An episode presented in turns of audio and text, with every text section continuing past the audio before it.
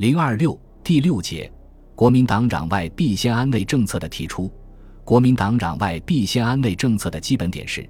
对内主要针对中国共产党，对外主要针对日本帝国主义，而且剿共被当成抗日的前提。这一政策在一个相当长的时间里，成为国民党处理国内外问题的主导政策。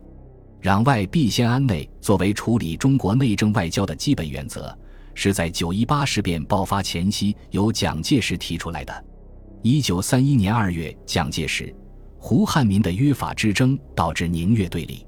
五月，以汪精卫为代表的反蒋派在广州成立国民政府，与南京中央政府相协行。月，桂反蒋势力通电要求蒋介石下野，还派邹鲁用五十万元收买石友三反蒋。七月，石友三打起反蒋旗帜。与此同时。日本帝国主义为侵略中国东北，七月蓄意制造了万宝山事件，在朝鲜境内煽动制造迫害华侨的朝鲜惨案。此外，江西红军接连打破国民党军队对红军的第一和第二次围剿。面对内外交困的窘境，七月二十三日，蒋介石向全国发出告全国同胞一致安内攘外电，提出为攘外应先安内。蓄福乃能防虫。此次如吴越中叛变、朝鲜惨案即无由而生，法权收回问题亦早已解决，不平等条约之取消自无疑义。故不先剿灭赤匪，恢复民族之元气，则不能御侮；不先削平叛逆，完成国家之统一，即不能攘外。在此通电中，将首次提出“攘外必先安内”的口号。规定让外籍反对包括日本在内的所有帝国主义侵略势力，安内即平定反蒋势力和剿共。但当时安内主要是指平息内部冲突，解决两广问题。国民党当局提出现在以平定内乱为第一的方针。九月初，蒋介石暂停围剿红军，集中力量打击反蒋势力，从而爆发了宁粤战争。九一八事变爆发后。蒋介石对日采取不抵抗主义，幻想依靠国联的力量解决中日冲突，这是蒋介石坚持攘外必先安内基本政策的必然产物。对外妥协退让，对内武力解决是攘外安内的两个方面，结果既未能制止日本的侵略，而国民党内蒋介石、汪精卫、胡汉民三派仍争权不止。在这种情况下，蒋介石强调团结的重要。强调只有安内才能攘外，其目的是为了将反蒋势力压下去，从而巩固自己的统治。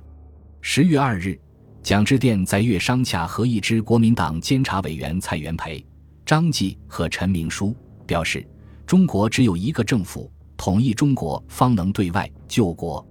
十一月十二日，南京国民党四大开幕，蒋介石致开幕词，做“党内团结是我们唯一的出路”的演讲。他说：“全体党员最近有一共同心理，就是大家都觉得非先团结内部，解决本党的纠纷，不能抵御外侮。”二十三日，蒋在国民党四大闭幕式上说：“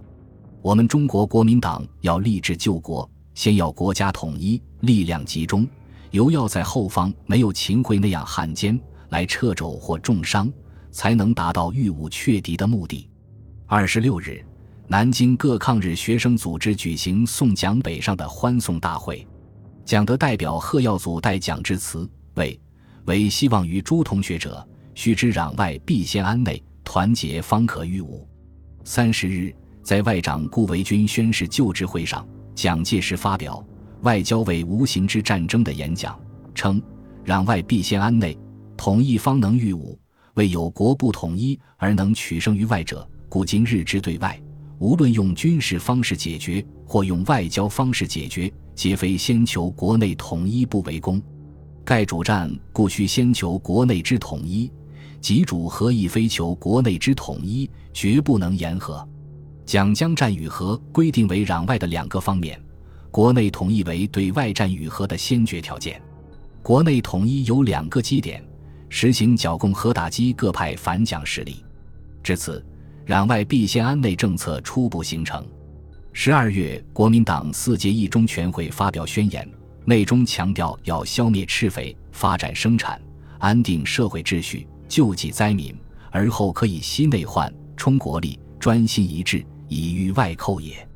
日僧事件发生后，上海局势极为紧张，但蒋介石、汪精卫仍一直坚持攘外必先安内的主张，想通过对日妥协退让来换取日本不在上海挑起战争。一二八事变发生后。十九路军进行了英勇的抵抗，上海民众也起来抵抗日军的进攻。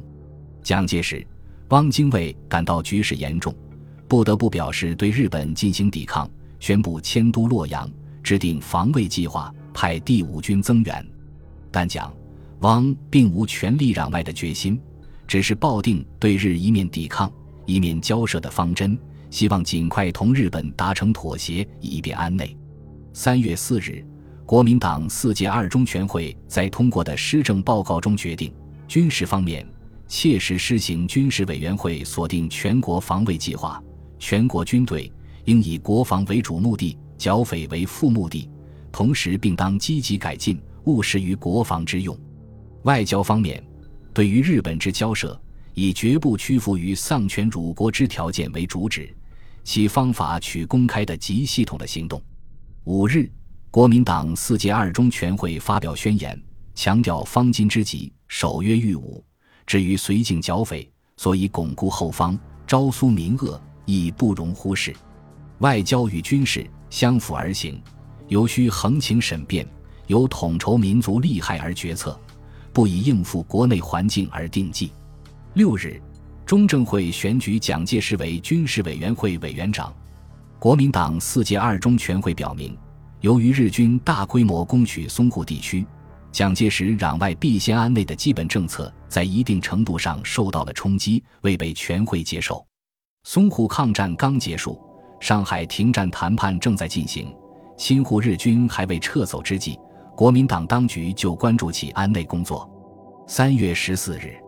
蒋介石在对剿匪政治宣传人员指示信中明确提出。倭寇深入，赤匪猖獗，无人攘外，必须安内。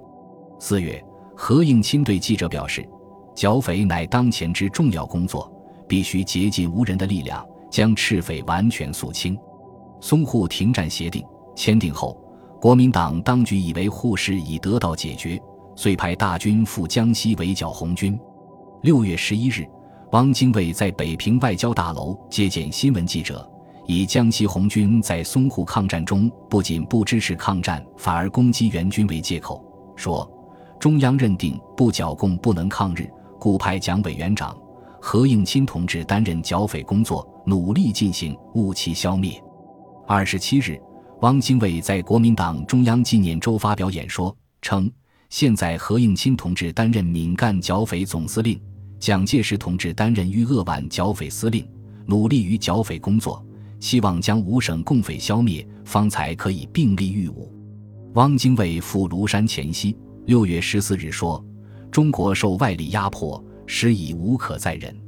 唯攘外必先安内，匪患一日不除，政府一日不能安心对外。”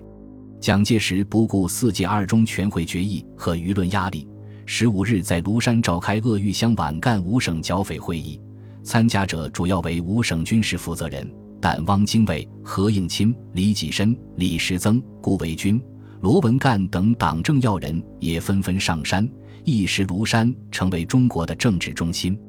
蒋宣布了攘外必先安内的政策，决定对红军发动第四次围剿，以消灭鄂、豫、皖三省边区的红军为第一目标。他认为，中国要抵抗日本，必须能自立自强。自立自强有两个基本条件：一是要有自强的地方，即自强的空间；一是要有自强的机会，即自强的时间。剿匪即能创造自强的空间，